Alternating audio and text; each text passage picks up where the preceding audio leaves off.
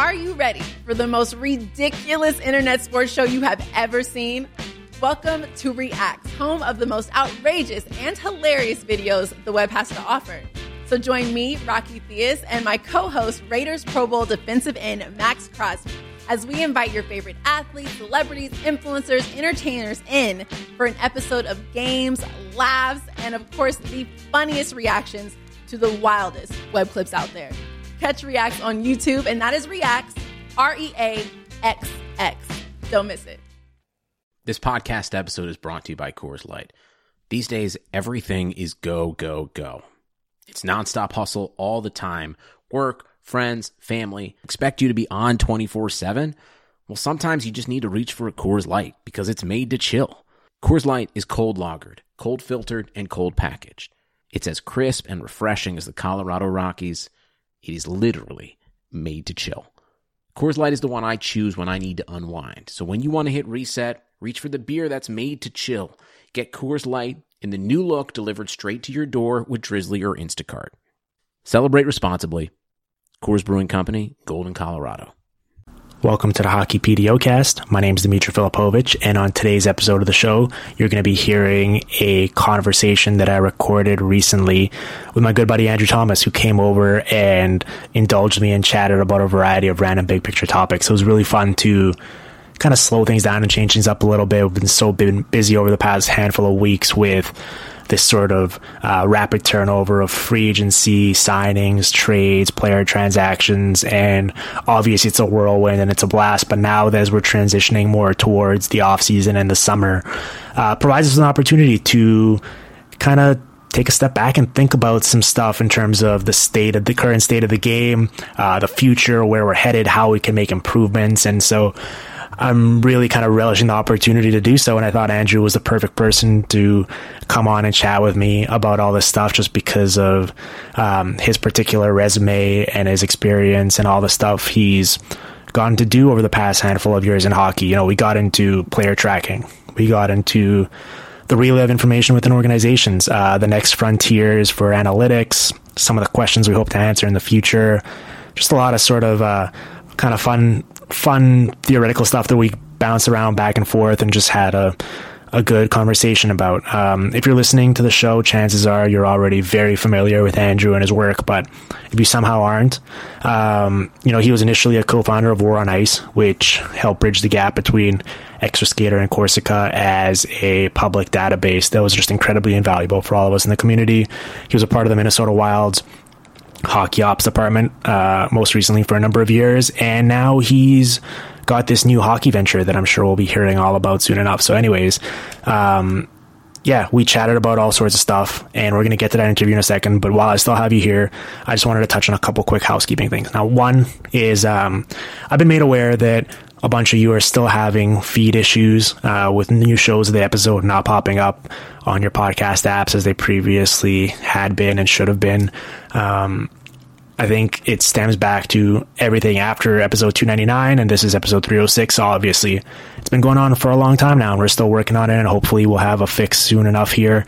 Uh, chances are, if you're listening to this show, you already probably either fixed it or never had those issues to begin with, and that's great. If some of you are still uh, struggling with that, just know that uh, we're working on it. But in the meantime, you can either try to resubscribe to the show. I know that's worked for some people, or you can search the Hockey PDOcast on your podcast apps. And I know that there's appears to be a rogue uh, second feed for the show that's appeared, and that one does contain all the new episodes. So you can just subscribe to that in the meantime and listen to it, or you can go on apps like Spotify or Stitcher or stream the podcast on the uh, on the Yahoo website when I tweet out the links. All of those have the new episodes available. And uh, yeah, apologies for the inconvenience and thanks for sticking with us. And if you like the content, please do go and leave us a five star rating and review. Help spread the good word. I promise it only takes a minute or two of your time and it goes a long way towards helping the show out. Now, I've been teasing out long enough. I made you wait and let's finally get to this Andrew Thomas interview. Uh, I hope you enjoy it as much as I enjoyed recording it and let's just roll the tapes.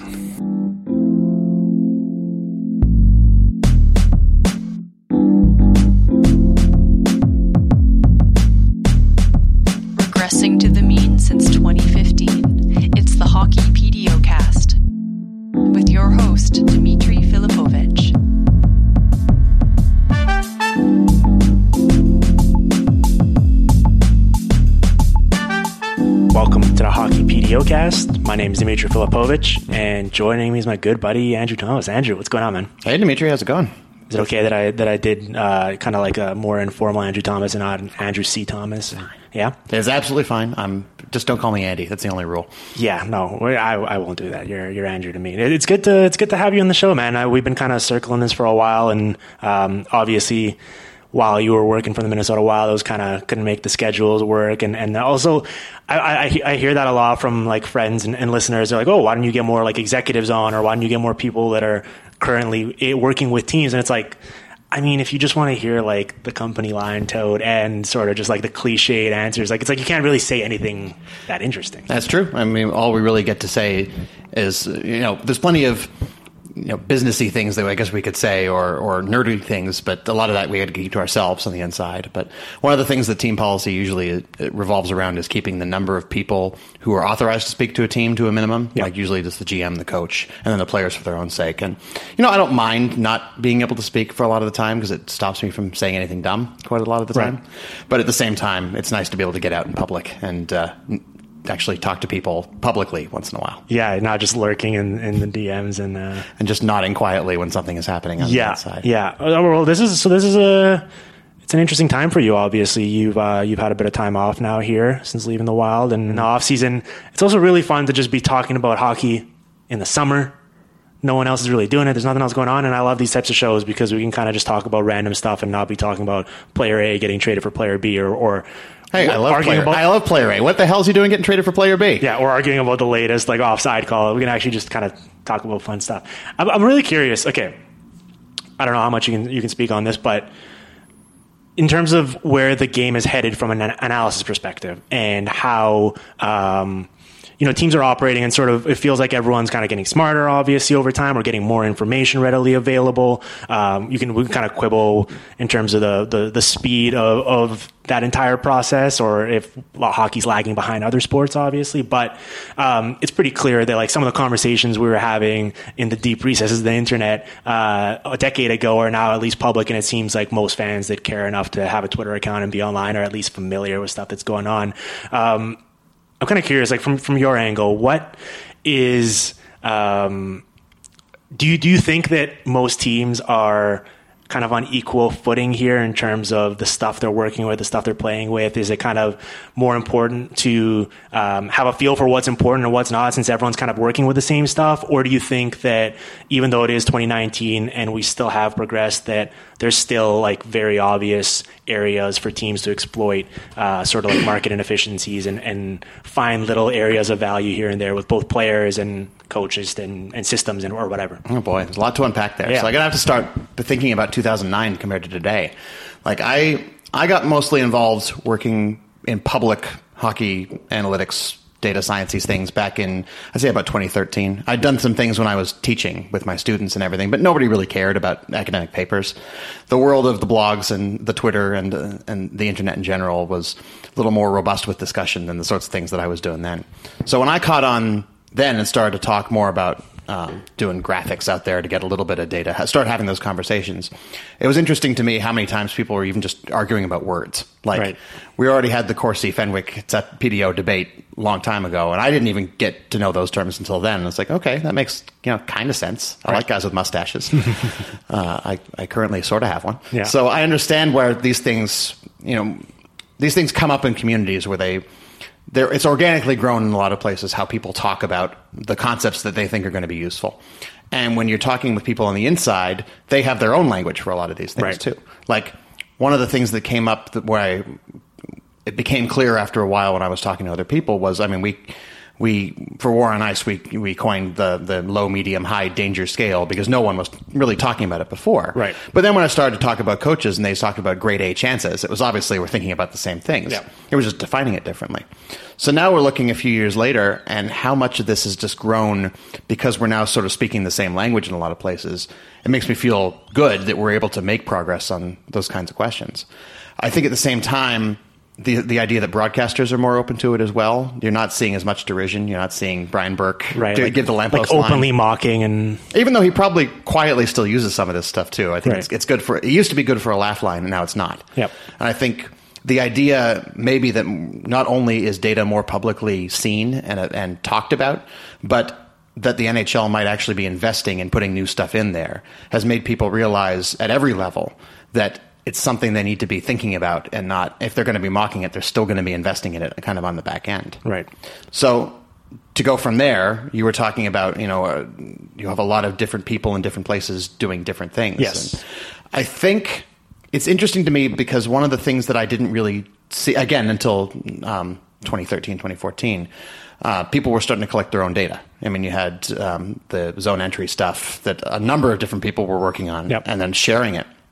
And when I first started, started doing my own work when I was in grad school, I was collecting my own data in a cold uh, rink with a laptop on my on my lap, and people kind of looking at me funny, like, "What's this guy doing?" And nowadays, that's a little more common to be collecting it because you can watch from home and not Yeah. be freezing in a rink. Right. But at the same time, people are kind of getting the idea that if they need, if they want to work on a problem, they can get what they need. If, if it's just they're paying for it or they're collecting it themselves. So I feel like people are embracing the idea a little bit better that we can we can talk about these things, we can make these discoveries, and no matter how we're able to do it. Um, and I feel like there was a third point about how people are different. I'm thinking like from to, from ten years ago to today, there's absolutely been a change in Yeah. how people have accepted it.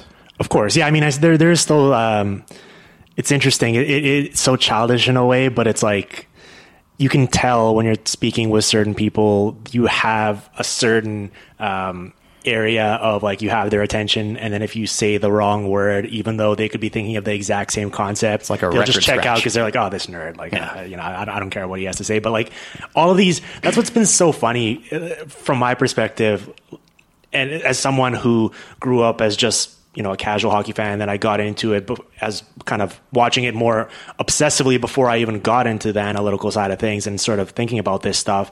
It is so.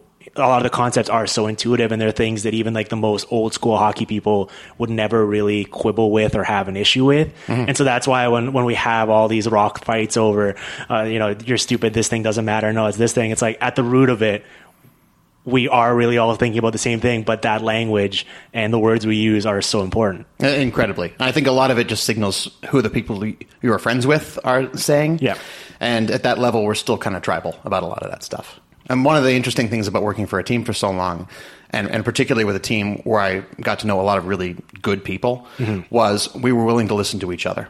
And we were able to figure out where those concepts were different. And maybe we make a little fun because it's still, you know, people will, people who are friends will, will make fun of each other all course, the time. yeah. But it, it was interesting for me to learn to speak that language and to know that the people on the other end would basically trust what I was saying, or at least give me the chance to explain why I was thinking what, about what I was.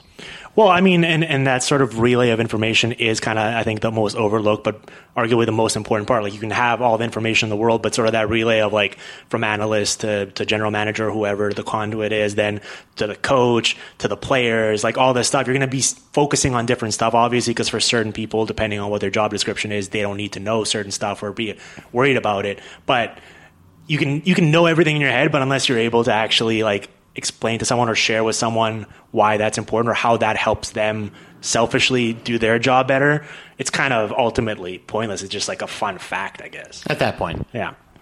Um, so, the, well, the, I guess the question you didn't answer was, what do you what do you think the uh, the the current market inefficiencies are in terms of kind of stuff people can be targeting? oh boy, um, it's a good question because I feel like if I had a great answer, I wouldn't tell you and I'd keep it to myself. Right. But at the same time, the real I'm, I'm you can cut through all the all the Yeah, garbage stuff, of course. Um, the one thing that I I figure is making the biggest difference to be kind of tapped is it, it comes back to that communication issue. If you know that there are quantities that you can explain in a hockey way that you think are going to be valuable, and you can sit down with them and figure out why that's going to be why it's going to be useful to look at, Right. then you can get people who are like me, who are quants, digging into the computing side and be able to work with hockey people to dig some of that stuff out. So I've noticed a lot of people online much more embracing the idea of zone entries and exits as a thing. Yeah. Beyond what had been started up a few years ago, now it's uh, mainstream analysts are, are charting these things and they're discussing it. And I, I would look at it and I, I would think a lot of the time that it's picking up things we were already kind of getting, like if you're already you're already detecting how how shots are happening, it's good to know why they're happening, but it's not necessarily going to tell you as much of that story as you'd like. And so, I think if you're trying to capture some things that are in there that are quantities that should be looked at, um, you're gonna you're getting less and less gain now than you were five years ago, Yeah, just because course. of, of whatever is going to be available. And when it comes to getting new data, the market is going to be fairly expensive to collecting the really rigorous stuff. So, if I was trying to think about some aspect of the game that I think was going to be worth looking at that hadn't yet, I mean, I'm a big goalie nerd. Like, anytime that I'm looking at any kind of data, The great unknown. Oh, the massive! uh, Yeah. Yes, I know it's voodoo. Yeah. Yes, yes, I know it's uh, it. Uh, what's what's what's on the shirt? Uh, uh, the bull, the bullshit, the voodoo, the Steve Dangle shirt. I'm trying to remember from years ago. Okay. what was it exactly? We'll get to it. Okay, we'll, we'll figure it out. Um, but the idea that goaltending is one of these things where everybody thinks they can. Fi- they, they, it's a lot easier to see goaltending go right or wrong because you you got a very good look at what's going on immediately. You don't have to see them skate too far one way or the other. You think you can pick up a thing. But I'm not an expert either. I don't know all those subtleties that are going into it. I feel like if there's an opportunity coming with new data and you're able to chart it yourself, there's a way to really get a good idea of a vocabulary for goaltending because it's events that are going to make the biggest difference and the biggest swing over a game is it goal scored or not compared to entry or not or take takeaway or not. But see, what what I've found is like a lot of the analysis right now that happens, and I understand why it is purely, especially if you're manually tracking something. Um, there's like a a time and a, a manpower sort of issue where it's like you can only really get around to so much, and so. Like for example, someone who I've had on this podcast before, Kevin Woodley, who I think does a great job for NHL.com, writing about and talking to goalies and really kind of like taking you behind the scenes and into that into that headspace of like what's going on uh, for those goalies, and it's something we don't really know much about unless we play the position. The issue is like he has this great series where, especially in the playoffs, he's like documenting all the goalies and uh, goes back and watches all their tape and documents where they get beaten most commonly, what their weaknesses are, and we see time and time again uh, throughout the postseason. We, we were talking about how Jordan Binnington gets beaten through the five hole, how Tuukka Rask's high blocker was vulnerable, but ultimately that means you're you're focusing on the events where they were beaten, and the volume of those is so minimal that you're sort of It's very easily a storytelling thing at that point. Of course. driven So- by small, it- driven by these small data sets. it's interesting and especially from a broadcasting perspective like it tells a viewer who might not be following all this stuff a lot like oh maybe i'll watch for that next time where the shooter's shooting and stuff like mm-hmm. that but in terms of like an actual analysis perspective you're just basically getting rid of such a massive part of the data set which might tell you probably more than just focusing on a few goals that went For sure. high glove especially for like that's my favorite when goalies are like oh this goalie's weakness is high glove it's like oh yeah perfect shot off the bar and in I, I don't know. That's usually most people's it's good to know weaknesses. yeah You know, find that goalie who can actually pick that one up and uh, you know after it hits the bar, but before it's actually crossed the line. And yeah, you could you could make some money off that. Well, you know what's interesting when you were talking about how uh, the gains now are smaller, but they're still there. I was thinking about how I was watching um, a while back the the Russian Five documentary. I don't know if you've seen it, but it was it was just so fascinating to me because it's like obviously it was just such a different time, and different era. But it's like this idea that the Red Wings were getting just just completely ridiculed for shopping uh, at the draft in, in Russia and overseas, and they were getting all these guys in the later rounds, and it's like, oh, I don't know, they're just wasting that fourth round pick on this guy, and it's like. Obviously, now with all the information available and how everyone is kind of speaking that same language, it, it, it's just it's just fascinating. I would have loved to have grown up as an analyst in that era, I guess, because I feel like who knows? Maybe we would have been uh, those those old school guys who are like, no, you can't draft any Russians. You can't bring them over. They're never going to come play here. So who knows? It's a different time and a different space. But I kind of like selfishly was like looking at that, like, oh man, Well, you got me thinking now about what the draft pick chart would look like in 1995, and you're going to fish that. out. What actually is the value of a fourth or even a tenth round pick there? Yeah. What's the chance these guys are going to make it? Like, I, I'm I'm going to ballpark this from memory because I don't have it exactly right, but I think a pick at the end of the first round has about a 20 percent chance of being an impact NHLer. It's it, it's around there. It's not going to be exact, but it's Right. still like it's not nearly as good as you think it is at that course not, level. yeah. How bad do you think it's going to be at the fourth round? Like, if oh, you're you're buying lottery tickets at this point, Yeah. and you know, and and the return on this at this point is whether or not the guy is going to come over and play. Yeah. Much less than whether or not the guy's going to be good when he comes over and plays. So, and I'm I'm obviously there are some cultural differences between, and there were 20 years ago, much more than are yeah. today. And and maybe the you know the Red Wings had a touch for it by knowing that they got a group like this together, they were going to play as a unit. And if that's one factor they felt was going to be important, then they they'd solve that problem. But if it takes that kind of a, a buy-in to get you through it, I mean, that's obviously a place where it's where in, in hindsight we're, we're screaming, "What the hell's going on here? Why didn't why didn't we think of this?" And in 20 years, what are we going to be saying about today about the players we might have missed? Well, it is also, I mean, with the league transitioning more to this kind of faster, more skill based game, and everyone kind of acknowledging, I don't know, we'll still see, like, you always have um, everyone, I guess, ideally wants. Uh, a big player who can also skate and be skilled, but it's like you're usually paying a massive premium for those guys, and, and, and so ultimately we've found over time that you can get more value over the over the kind of underlooked, undersized guys. But I always do wonder, like, how far is the game going to go in that direction and is there going to be sort of this like return of course where it's like all of a sudden if everyone is thinking that one way then all of a sudden maybe going back the other way might actually become a bit of an undervalued asset if everyone is looking for the same exact type of player. Well, look at baseball. I mean, that's a key example right there. Is 15 years ago when the quant revolution really got underway there, people were saying, "Oh, defense doesn't matter," and really what it was was we haven't measured defense, and yeah. so we can't appreciate it quite to that same degree.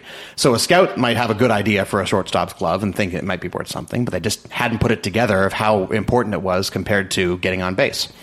And then five or 10 years later, suddenly the teams can measure this stuff. They do go back the other way and figure, yeah, this is something we should be looking at. Yeah. And it really just took all that time to come around on, on being able to measure it more than being able to appreciate it. But, I mean, we see that in a few different places, even with, I mean, the whole, the whole argument we have now about character or, or uh, on ice effect or these things. It's not that we don't believe they exist. We believe they don't exist. They absolutely play a, a large role. It's just we have no way of being able to appreciate them in a predictive way. Of course. And so it's tough to balance all those those ideas in one mind when you're trying to evaluate a player. It's easy enough to think you can break ties with a guy if two players' numbers are identical, but one's a saint and one's less so. Right. So that's, that's a nice way to put it. oh, aren't we all less so yes. one, once in a while? Yeah. But at the same time, this is the point which this is why it's a subtlety when we try to evaluate all these things and, and, why it's easier to trust our instincts when it's backed up by numbers is we've at least got some proof we can fall back on to say look this is something that we've known to be successful time and again and this and by how much. So now in uh, I mean basketball's been one of these other things where slight other skills that were underappreciated before um, are coming into more value. I mean, even just the collapse, the the idea that shots have collapsed into three pointers and and uh, and dunks. Yeah, but well, look at the Houston Rockets. Basically, either free throws or, th- or three pointers is right. what you're looking for. Exactly. And in baseball, it's like home runs or you're striking out. Like it's like the three true outcomes. First or last, babe. And and but I'm very curious because like I, I do wonder. Um, like as someone who has essentially devoted his life to analyzing the sport of hockey uh, for now while that was very depressing to say that out loud but mm. it's true in my I, I, think about it all the time. Um, you know, I thought you were talking about me. I, I, je- I, jealously look over at these other sports because I do obviously don't follow them as closely as hockey but I'm always kind of trying to pay attention see what's going on try to see if there's certain things you can glean from it that you can take and apply to hockey. And the common reaction is like, oh, it's it's too random, it's too chaotic. You'll never be able to isolate certain stuff like that and, and really hone in on it. And you just kind of have to embrace the randomness. And I'm sure there is an element of that, but it also feels so like unsatisfying to just think of it as that. And it's like, oh, well, we can't ever find whatever hockey's version of that is. Or maybe we already have it with what I just said about players getting smaller, faster, more skilled, and, and the game changing in that regard. Yeah. I mean, one of the things that comes up every time I try to watch a game these days is just how much randomness plays a role. Like, I'll tell you one one anecdote I was thinking of when I was talking to someone from the Wild years ago about how they watched the game, and it was people tend to get very frustrated when a shot gets missed or saved. Yep. And to me, I'm watching everything up until that play, watching that a shot happens. Right. And there's so much randomness that goes into that that I trained myself at some point to not care as much whether or not a save had been made until the, the, important games came along and you know we got knocked out of the playoffs and things like that. But when I was watching, it was more like I was a, I was watching it differently than the people around me because I was trained. The randomness part of it had already been beaten into me, and it can be unfortunate that you know the it's going to rely on a lot of that. Scoring just in general is the noisiest part of the game. Yeah. So I don't know. It, like it makes me more of a, a team player to be as frustrated when things don't go right. And sure enough, they don't a lot of the time too. And it gets it gets to you after a while that yeah, you're watching the same game with everyone else. You want your team to win. You want them. You want them to, to score, and it's frustrating when they don't. But that I was that I was seeing the game. It felt like I was seeing the game a bit differently because of how I'd come up with how I'd come up through the system to be in that position rather than people who'd been hockey people for a long time. Well, and you know, you mentioned with with baseball, for example, sort of um, how over time the way we evaluate and think about defense changed, and I do think like. To answer my own question, I I was kind of hoping you'd be like, "Hey, Dimitri, what do you think is the next market division? What do you think we can target?" Well, Dimitri, what do you think is the Oh, next I'm innovation? s- thanks for asking, Andrew. I'll tell you what it is. Obviously, goaltending is a great answer because we still know so little, and it's it, it, it almost feels like it's like such like a daunting frontier that sometimes people just don't even bother. They're just like you know, just don't really invest any resources in it because it is random and we don't know any better. So until we find out more, just let's just take as little risk as possible with it. Um, It's fun to say goalies are voodoo. it is. It, it, it's it's kind of like uh, it's a bit cathartic to like let let it go and just kind of put that out into the universe and not worry about it. But obviously, I think, and I think they kind of go hand in hand. Actually, is what's going on in front of the goalies in a defensive zone and the defensive play and um, how we talk about it from a language perspective, how we evaluate it from a numerical perspective, what we're looking at, because like uh, the great point about it is, is just like the best defensive play is something that theoretically never happened because the player was in a good position. So the defense or a, a, center couldn't pass it to the winger coming down on his side because his gap control was so great through the neutral zone. And we don't see the event because it was so well done to begin with. yeah, exactly. So like it's funny because I you know I manually track a lot of the games and and I try to kind of focus on that part because I do think our the way we talk about an evaluated defenseman still has so much room to grow and I love the idea that you could find some more information in the neutral zone.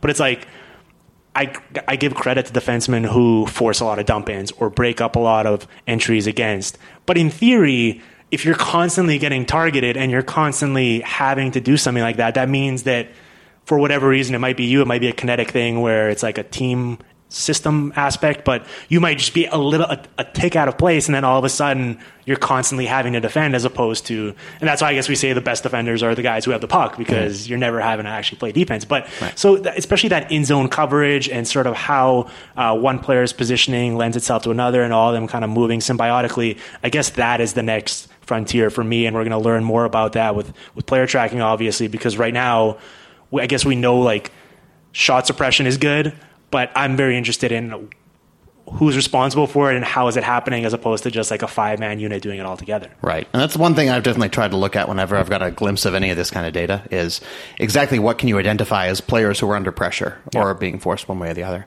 So if we have like two defensemen in a pair and one of them's always being targeted on entries, that's a sign that the other one's going to be pretty good, but you might be overcompensating for that because the other guy was so good. The other guy is going to look worse in, in that comparison and then they split up and it behaves differently. But now we've got the idea that maybe we're able to look at that micro picture of what two or three players just together Yep. and what happens when that interaction happens. And I feel like you can at least start to talk about it that way, where you've now isolated the effect by looking so locally, given what has already come before.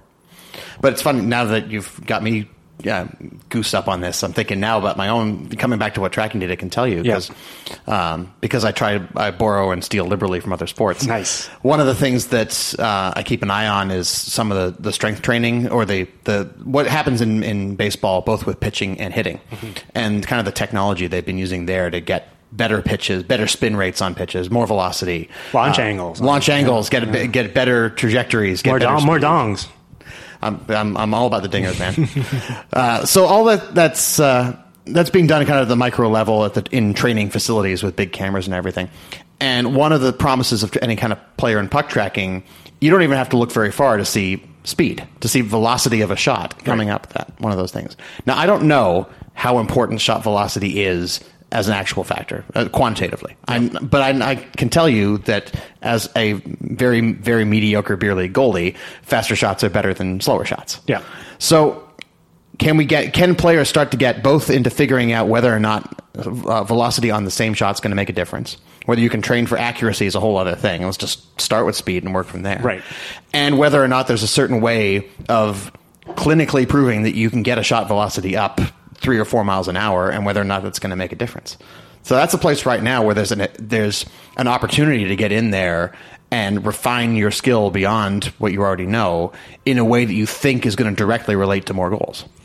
My kind of like uh, initial uh, I guess partly educated because I, I, obviously I watch a lot of hockey and I think about it, but I, we don't have that necessary data to actually flesh this out. But I would say there's probably like a certain baseline of speed that you need to hit where it'll make it more difficult for the goalie. But after that, it probably doesn't matter unless you're hitting like the absolute peak velocities. I think I would imagine, and goalies would probably tell you this, that it's like kind of deception and sort of like the Auston Matthews, Filip Forsberg shooting from different angles and sort of making it difficult for the goalie to anticipate and get set where the puck is coming from. I'd imagine that's probably more important than just like teeing off every single time and trying to shoot it as hard as you possibly can. I'm sure it would too. I just I have no idea how to measure deception from the data we've got right now. That's true. That is a that is a great point. Well, let, do you want to get into now? Um, I guess we already have started talking about the tracking data, but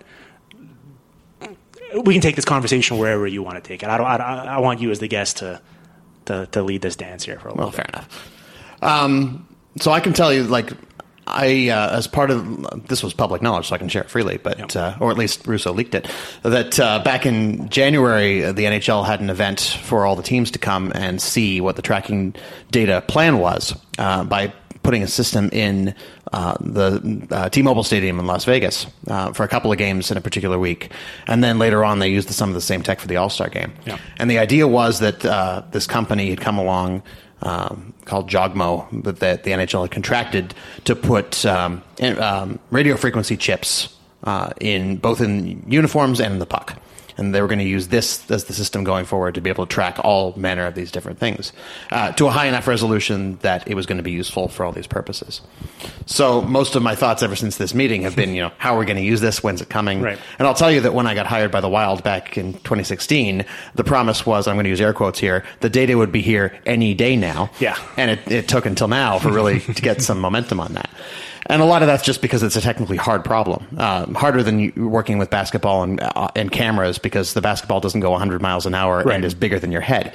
So dealing with the puck in general has just been a tough problem, and getting it down to a useful, trackable entity that is going to do some good for, for the league, uh, both in terms of uh, team production, but as well as uh, PR and um, data brokering, has been. It's taken this long to really get to that point. Right. Well, I think, uh, well, it's obviously a very exciting development, and uh, I'm really looking forward to playing around with that and see to answer some of these questions that we've already brought up on this podcast. It will also be interesting to see. I mean, I don't even remember back um, during the days a decade ago or however long ago when we were fleshing out certain ideas about shot attempts and, and, and importance of certain things here or there. But I imagine there's going to be a lot of uh, a lot of mistakes or a lot of like dead ends that are led to trying to answer the question of how important is shot velocity, then you, you might realize, oh, it's a it's an interesting broadcast tool that a casual fan at home might want to know about to see how fast their favorite player is shooting or how fast they're accelerating from the defensive zone to the to the offensive zone. But from a practical perspective, as an analyst or someone running a team, it might not necessarily tell you that guy's going to be more effective because of it. No, but at the same time, that's why it's so exciting. Is there's so many different things to look at there, and a lot of them can be theory driven. Like um, how far a player is skating during a game might give you an indication of effort, or how much. But how much they were able to get off the jump in the first period compared to the third is something that might tell you something about their training in the long term. Whether or not it's they, yeah, you might be outing them a little bit medically speaking that maybe they're not in as good shape as they could be. Right. But you're already kind of getting a sense of that just watching the players half the time. I mean, the exciting thing is we might theoretically, just thinking about it, we we probably will be able to actually identify like will and effort and energy instead of just you having these nebulous definitions and it's like oh a guy looks like he's working hard so we think he is you'll actually be able to tell based on like how many loose pucks he's recovering and what's going on when he's on the ice in terms of deflections and, and what he's happening. Like I know I know there's a lot of companies looking at that stuff already and Sportlogiq uh, was tweeting it out a lot during the postseason from their point hockey account and it's really interesting. But obviously they're they're also like very nitpicked examples of like Ryan O'Reilly's good at doing deflecting the puck in the defensive zone, but you don't necessarily know what that number that he does how it relates to everyone else in the league, how good it is, what it actually means. Right. And there's just a lot of context you got to be able to dig out of a lot of those. But you reminded me that uh, people are having this same debate about visual effort for decades. But the one I remember most clearly was I think it was the it was either 2003 or 2007. It was the playoffs and it was Scott Niedermayer who he looks like an effortless skater. Yeah. So people might might accuse him of, of dogging it, but he's one of the smoothest, fastest skaters in the league at the time, which is why he was so relied upon in that role, in that shutdown role to catch up with guys. There are other players in the league right now who I'll refrain from naming who definitely have those same characteristics, but it's unclear whether or not they actually could be stepping it up or whether we're just perceiving it differently because our eyes are telling us something different. And now if we're looking at something like load management, like uh, you're not going to be able to wear heart rate monitors during a game, Right. But you are able to do it during practice, and at the AHL level, you can do it in the game. So maybe that's when you actually start to dig in and, and figure out whether or not a player should be conserving energy by playing a slightly different style, or whether or not they should be going all out. And I think coaches are going to love to get their hands on that. Whether or not they're going to use it the right way is is more a matter of uh, uh, debate. Yeah, no, well, and uh, I'll I'll kind of go build off of that for you. I'll, I'll, I feel comfortable saying a player's name. I remember um, years ago, I forget who brought this up, or whether it was while he was still uh, a prospect on his way up, or whether it was someone talking about while he was already in the NHL. But this came up with Ryan Johansen, where it was, and it comes up with that sort of prototype of player, the, usually like the longer, lankier types, where it kind of looks like they're not trying as hard because they might be sort of uh, more fluid in their skating stance or how they're uh, going up and down the ice. And obviously, if you're like a shorter, undersized guy, you you constantly look like you're like you're like a jitterbug. You're constantly moving back and forth. You're, you're always frantically moving somewhere, and it's like, whoa, just naturally, it's human reaction to look at that and be like, wow, that guy's look how hard he's working. He really wants the puck, and so it'll be really fascinating to compare what's actually happening between those two types of body types and different types of players. And then when you come down to some kind of an outcome like puck recovery or Right. intercepting someone on a breakaway or any of those sorts of things, that's a better way of classifying it in the long term. Although, depending on the number of times that happens during a game, it might be you know good or bad. If they're if they're having to stop ten breakaways a game, maybe that's a problem. Yeah, it's like, why does this keep happening when this guy's on the ice? He's constantly stopping breakaways. I got no idea what's going on here. Yeah. I give up. Yeah. Um, I think it's, I think I'm not worried about the volume of that. Obviously, like if you're looking for like one very specific event oh, on Wednesday nights at home against the Eastern Conference, this guy's doing this. But like, Oh, my friend uh, Chris Long, from who I met years ago, was a Twitter presence at Actonian calls that statistical homeopathy. Yeah. the smaller down into the reduce it, the more powerful it is. Yeah. to the listener. I love that. I love that. It's always, it's, it's always like the most like niche specific stats. It's like, oh, oh, oh, what does that, what does that mean? Those are also the ones that every one of my family members will needle me about when I'm at a family party. but I think it happens a lot. And, and um, obviously, there's it, it might be more descriptive, but I think there's a lot of like just how much the puck is bouncing around out there. There's so many random like deflections and, and stuff like that, and that's something that I guess I guess the argument against all of this would be, in theory, we already know how valuable certain things are in terms of predictive value and um, how important just even just like simple stuff, just like shot metrics can be in terms of telling you when future goals are coming or who's who's doing what. So I guess I'm from a practical perspective as an analyst or or as you know for coaches down the road. I'm curious if like you'll be able to take some of this information and then apply it to your system to get like it's it's an input obviously, and you're trying to get a better output, and we'll see what you I guess you you have a recipe going and you're trying to figure out how much you, how much of each ingredient you need, but. I, I do think there's value there. I know. I know there's going to be certain people there's like kind of waving it off and being like, "Oh, you know, it's it's descriptive, but it's not necessarily telling us anything." But I do think, from uh, especially a coaching perspective and a systems perspective, there's going to be a lot of like maybe identifying certain player types and then putting them in a position to succeed, which will ultimately improve their numbers. Well, it's it's funny you put it that way because I was one of the things that I know I've talked to other people about is whether or not you can use this kind of data not just to classify player types but to find substitutes uh, and also to find players who will work well in the system. Like you, right now, I have very little appreciation for how coaches. So I say appreciation. I get that coaches are able to figure out how players behave and whether they, they think they're going to work well together Right. there's obviously personality elements, there's play elements, there's bits that I don't have data on that I just can't measure. Right. One of the thoughts is that if you get more of this high um, high frequency data, like you're getting looking much more magnified at a Yeah. player, that you're able to figure out things that they do at a micro level that will transplant. And maybe you shouldn't be playing, you know, three passers at the same time Yeah. together. That's at least something we've already kind of Yes. that- as a heuristic. That's something we already get. Right. But at the same time, maybe there are pa- like players with similar passing ideas, but it turns out one of them is really good at getting to the front of the net, and the other one's really good at getting the puck to them. Right. Like, I mean, that's that's boiling it down to the to a, a comically obvious example, Yeah. but at the same time, coaches still do things more complex than that all the time.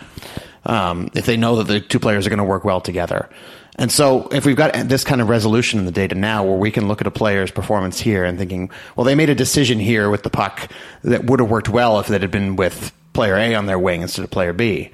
Um, that's the kind of opportunity you really have to say, well, look, uh, maybe you can even just take that to a coach, let alone everything else. Right. If you're in management, that's the kind of thing where you might want to talk to other people in with, with stronger hockey backgrounds and say, what what do you think of these guys together? This player is making a million less than the target we're thinking of. Let's consider that as an option. Well, and we're also thinking this from like a, a very like um, sort of uh, we're looking from a very like selfish perspective of like talking about your team or your players or, or or you're focused on that. But there's also the element of like just sizing up opponents or especially in the playoffs, I think if you're like doing scouting for a playoff matchup or a certain opponent, and it's like obviously we know um, how different teams like to score from different areas or what they like to do or, or where their strengths and weaknesses are, and in terms of like isolating those and then pressing the right buttons to take advantage of them, maybe switching your lines, maybe switching your defense pairs, maybe switching the way you want to play to take advantage of that. There's also that element as well beyond just like worrying about your team. It's also there's another team on the other end of the ice that you have to actually account for. That's true. In fact, I've even thought a, a bunch about whether or not you want to change your goaltender based on the, the profile of the team you're facing. And I don't know how much of this is measurable at this level, but you're talking about if one team is better at making cross ice passes and exposing a left to right goalie, and one is just going to spray and pray, and maybe you get someone there who's taking up the net and taking up size, maybe there's a match to be made there. The problem is you have to kind of figure that out in advance because people tend to take it personally when you take them out of a game for one reason or another and don't explain it quite the right way. Yeah, no, I I, I definitely agree with that. Um, yeah, no, it's it's uh, it's fascinating, man. I'm really excited about all this stuff. Is there anything else um, from this angle or sort of from this topic that you think we need to touch on? Oh, I think there's plenty we're going to touch on in the next couple of years already. Yeah. There's just so much that's going to come based on stuff we haven't even thought of right now. But a lot of it's just that we're starting to have the conversation. We're able to. I mean, this is I think a a point that I harp on a lot with whoever I talk to about this. But the idea that you have better data means that you get to have better conversations. Right. You're able to find things in common with people who didn't necessarily speak the same technical language as you, and suddenly you're able to kind of get on the same page. It's invaluable if you didn't come from the same background. Let's take a quick little break in the show to talk about today's sponsor. Sponsoring today's episode of the Hockey PDOcast is Harry's Razors. It's the off season now, and with that means hotter weather in the summer and going to the beaches and doing a lot of traveling. And it's really important to stay well kept, both because you want to look good, but also because you want to feel good with how hot it is with the temperatures rising.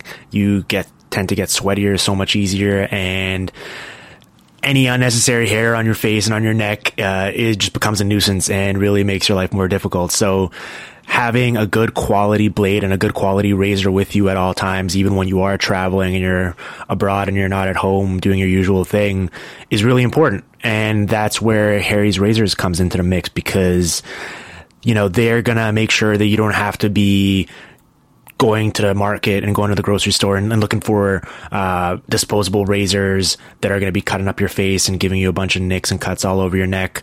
Um, whenever you're traveling to a new city, you are not going to have to sacrifice quality for the price because Harry's Razors delivers the high quality, travel friendly shave uh, and all the supplies that come with that at a great low price.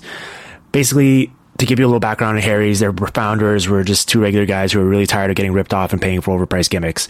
Uh, sometimes the, the shaving industry and, and the razor industry can really be a bit of a scam because you get all these vibrating heads, heated blades, handles that look like they're props in a sci-fi movie, and it's all tactics that are supposed to kind of distract you um, that are used by the leading brand to just kind of help overcharge you for years by making it look much cooler and more functional than it actually is. And Harry sort of strips that bare and just makes quality, durable blades at a fair price. And you know, they keep those prices low because they cut out the middleman and they can provide a great quality shave for you at factory direct prices. Plus, they have a 100% quality guarantee. So if you don't love your shave, you can let them know and they're going to give you a full refund.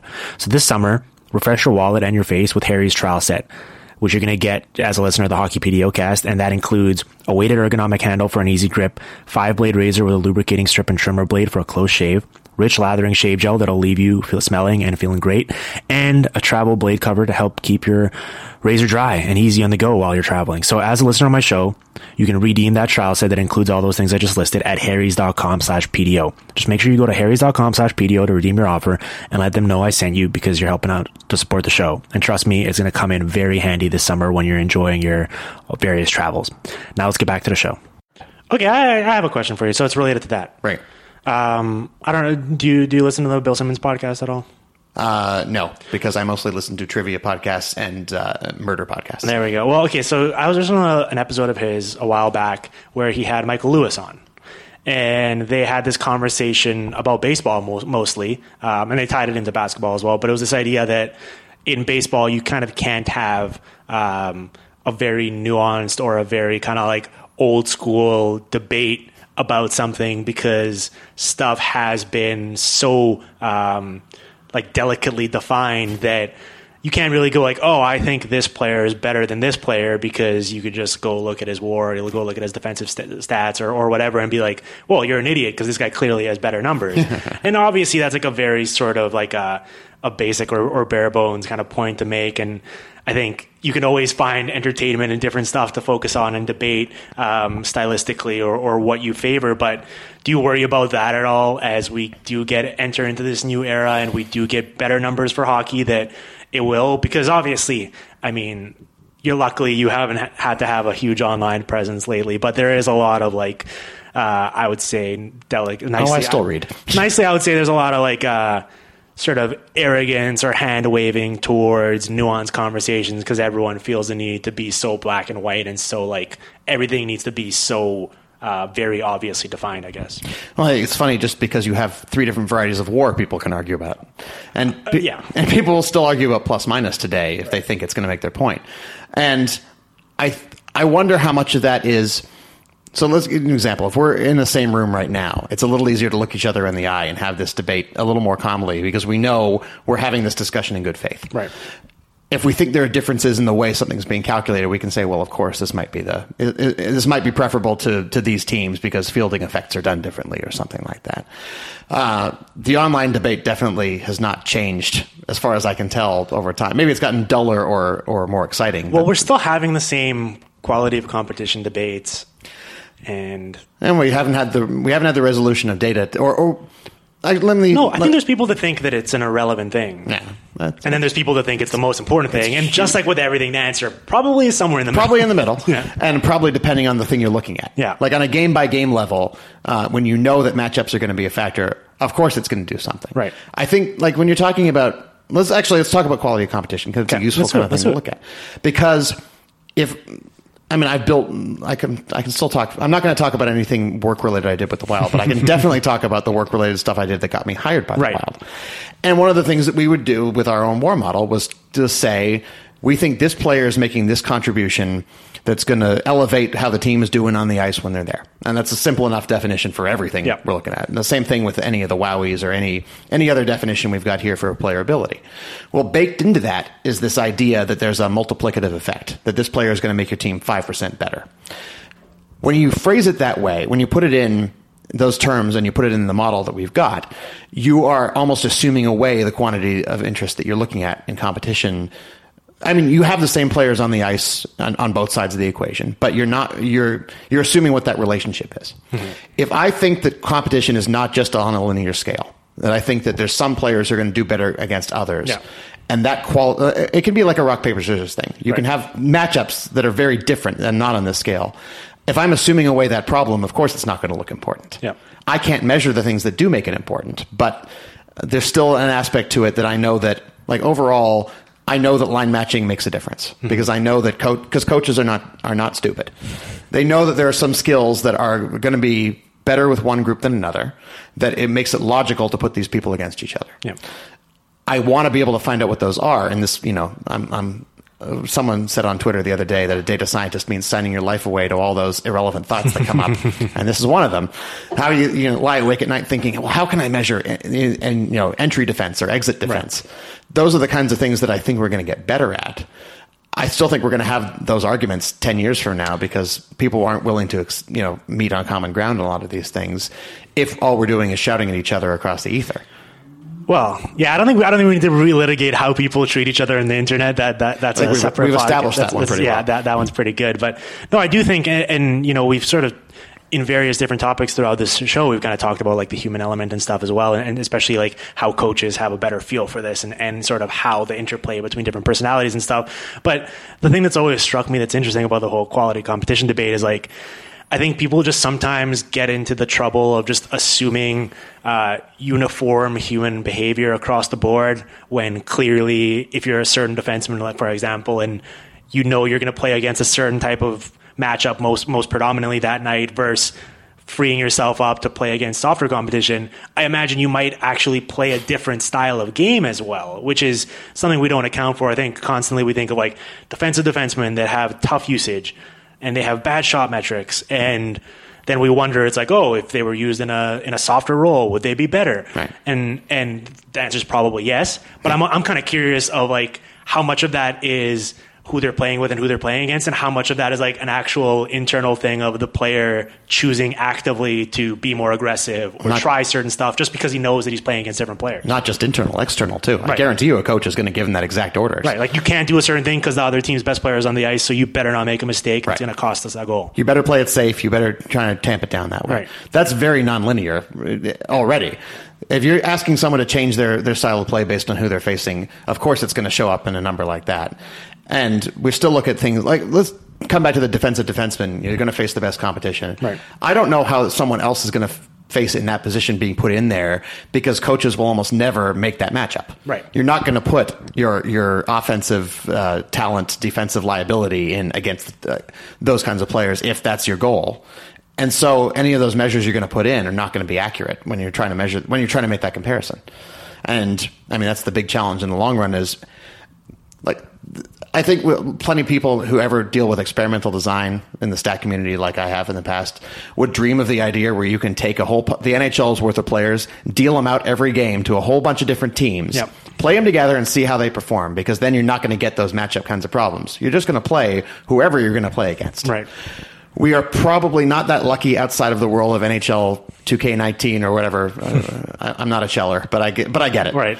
Uh, we're not going to get that level of flexibility. We're have we're constrained by the fact that coaches generally are making decisions that are going to be good in the long term for how they play, but not as good for learning how others might play.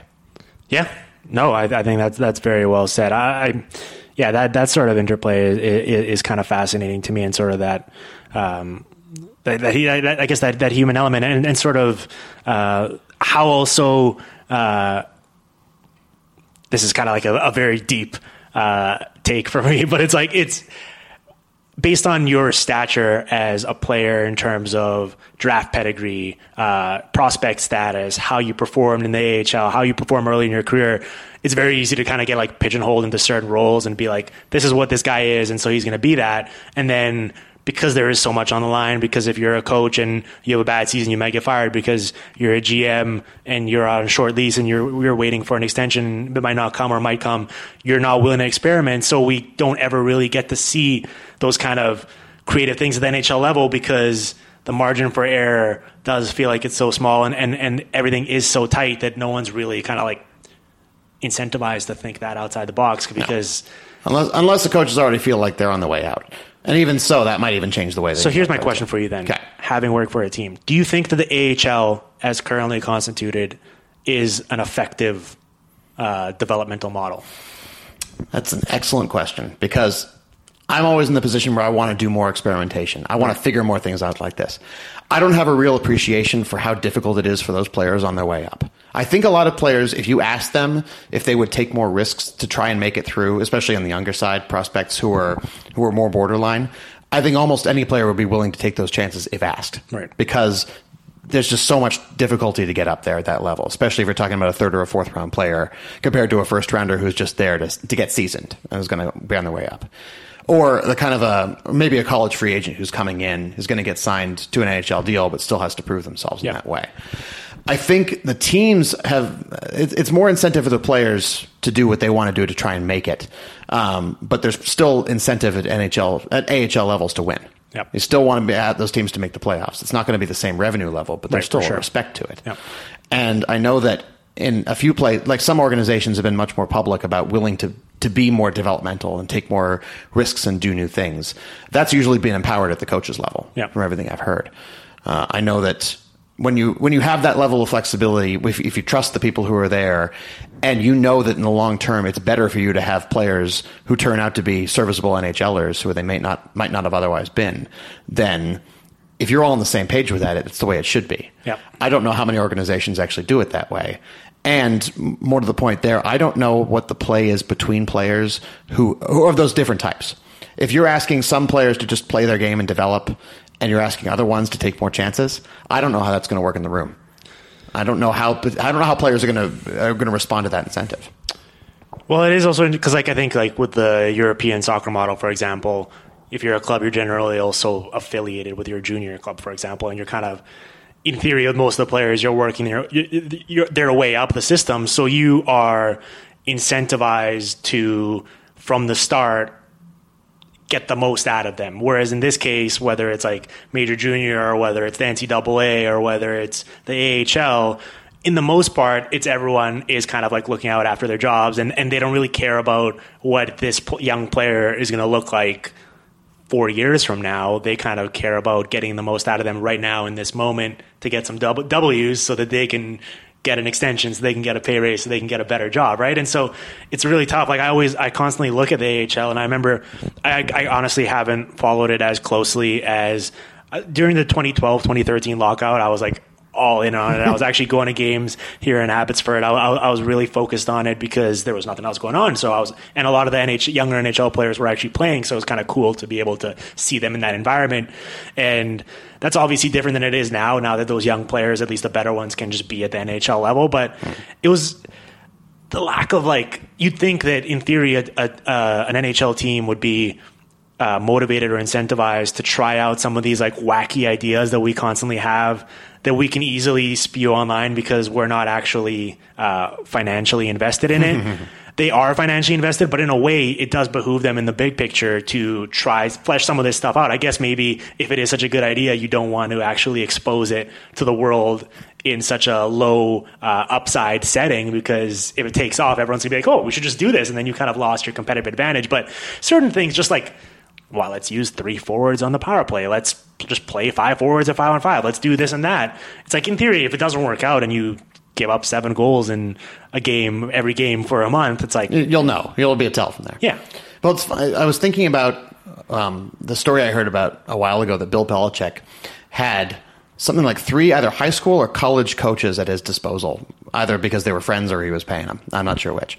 But where he could would be a little bit of both. It could be. It could easily be a little bit. paying of- him to be his friend. I think you easily pay someone to be Bill, Bill Belichick's friend. You Yeah. might even be able to pay me, and I'm not a huge Yeah. Patriots fan. But the idea was that that was their developmental ground. That they would be able to, you know, take plays and study what worked and what didn't. And because it was so secretive, there was no risk of any of that kind of exposure. Right. So that might work at the college level here as well. If you felt like there was a, a coach you had a good relationship with, and they, you know, their job was secure, and they were. Um, Maybe not the most successful team. Uh, obviously, you know wins pay wherever you are. Right. So he had at least that little bit of deniability there that stopped it from being kind of an embarrassing thing. Yep. And we're we as human beings are conditioned not to make fools of ourselves either. And even though there's a gain to be had in these course, things, yeah. it's just I you know I can take I can take chances on you know new new ways to try something on my workout routine. It's not going to matter because you know I'll do it in private and or or no one will know me at the gym. Right. If you're doing this, at the, if a coach is doing this at the AHL level, they have to be they have to know they've got the support of whoever is above them, and even at every level, people are worried about making mistakes uh, and looking and looking bad just because we're conditioned that way. Well- I, th- I, I think to the point that you have new things that do work. Yeah. Like maybe you do come up with the five, you know, you're playing five forwards at the very end of a period Right. as opposed to pulling the goalie earlier. Yeah. Which I think, you know, I think it'd be wonderful to try and I have no, you know, sh- no shame about it. Right. So if I were coaching a team, I'd probably, I'm not doing it for life. I'd, I'd say, hey, let's try this. If, it- if it works, great. If not, we gave it a shot. Well, and let's be frank. I mean, I wouldn't say that the NHL and its circles are the most uh, forgiving to new ideas that kind of rock the boat, right? Like it is generally a pretty conservative space as much as we've evolved over the past however many years. It still is like certain topics. It's like, whoa, that's that is absolutely crazy. Like there's there was pushback to the idea of having four four defensemen on uh, four forwards on a on a on a power play because it's like well, that's not how we used to do it for all those years. And so, I mean, it's not exactly um, an environment that lends itself to a lot of creativity that's going to be lauded. Uh, I mean, if it works, obviously, people we always talk about how it's a copycat league. People will be like, "Oh, that's a great idea. I'm just going to start doing that myself." But if it fails, then you're going to be like, "Ah, that was the idiot that tried that stupid thing that went." Completely counterintuitive to what we've been doing for hundreds of years. Yeah, um, we're looking at that in every sport. I mean, not just with Bill Belichick and everything, but I'm thinking about the shift being done to its extreme, and there, as, as much as anything, there's an obvious hole to it. Like if you and well, this was just beaten the other day by who was it? Um, one of the Cardinals, I think it was. I think it was Matt Carpenter. Uh, got a double bunt by shift by bunting against the shift, and the, ever since this is, this started being done, I mean, it was done in the 1940s with some players. It was like Lou Boudreau was, I think, the, the manager who put it on then. And then it happened to David Ortiz in the 2000s. Uh, but then teams started doing it more regularly, starting about 10 years ago.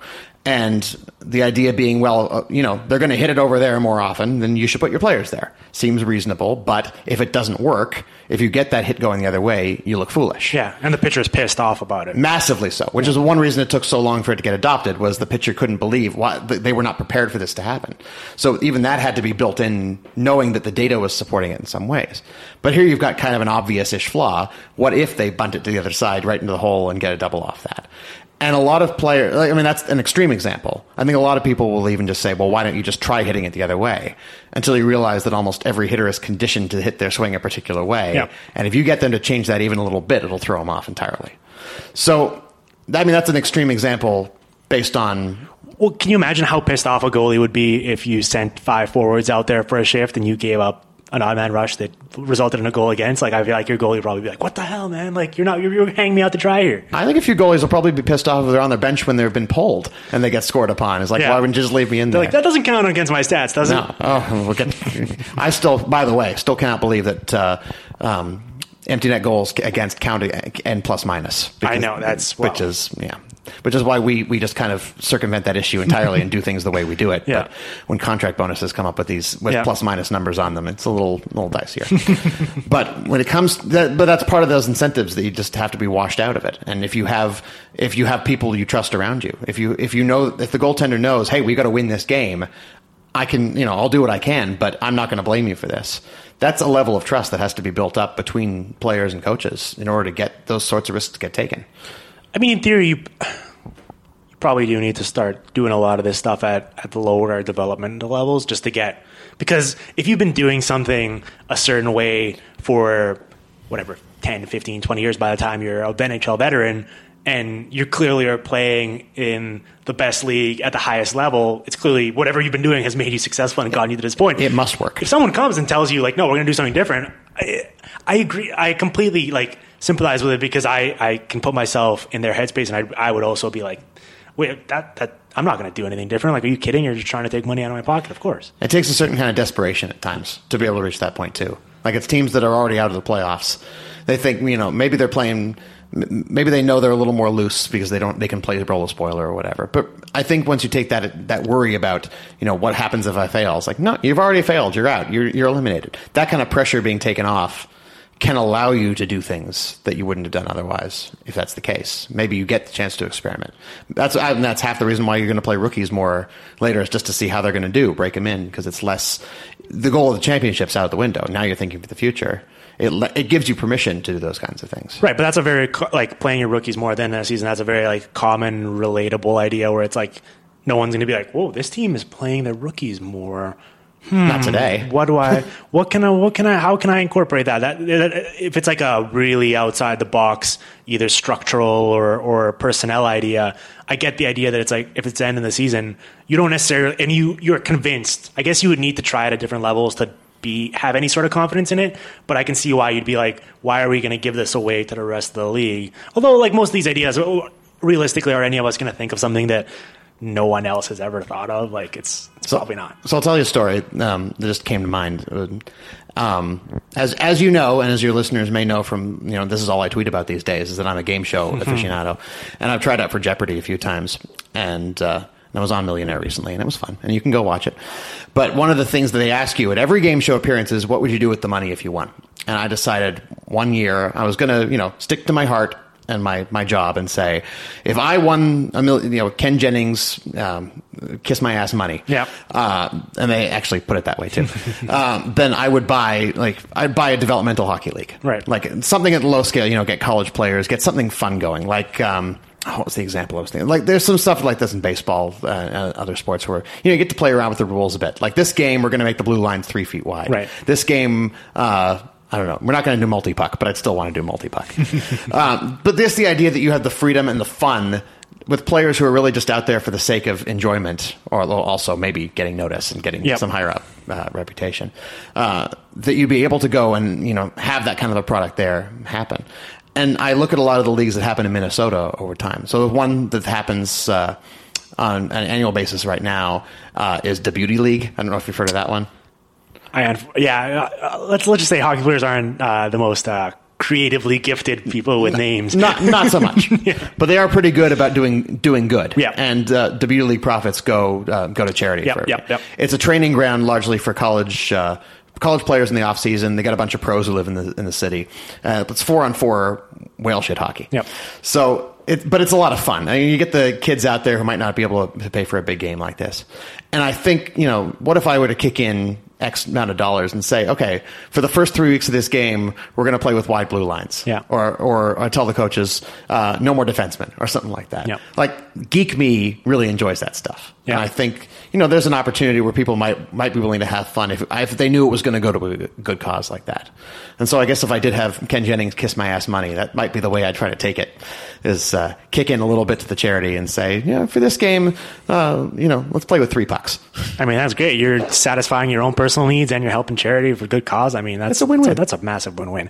Um, all right. Let, well, I normally I end the show by telling my guests, "Do you want to plug some stuff?" I guess you don't really want to plug anything. You just want to plug, I guess, your appearance on Millionaire. I guess I just did, but uh, and I put it up on my website because Millionaire is not going to be running anymore. Yeah. So you can watch me uh, giddily embarrass myself in front of Chris Harrison, who's a very handsome man. Uh, but also, uh, I don't know. As long as we're talking about pluggables, just in general, Yeah. one of the things that I did with uh, with some of my winnings from the show was donate to some uh, cancer related charities. Uh, Lord knows that in the last few years, there have been a few personal and other high profile cancer cases in my life. Right. So one of the things that I did with that was do a match to anybody who wanted to give, and I gave quite a bit more than the people who ended up matching. So if you want to give money to cancer research or cancer treatment or uh, any of the family uh, things that are out there, um, institutions like Ronald McDonald House, I know has been very useful to a, a number of people who children who have had uh, cancer treatment.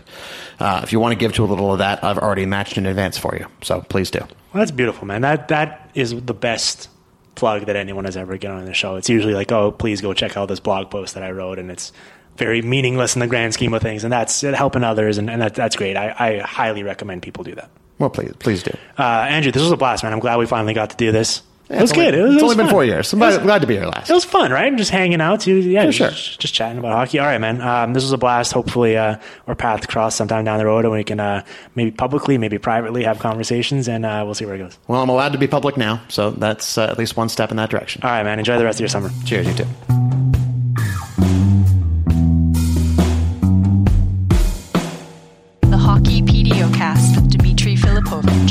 Follow on Twitter at Dim Filipovic and on SoundCloud at soundcloud.com slash hockeypdocast.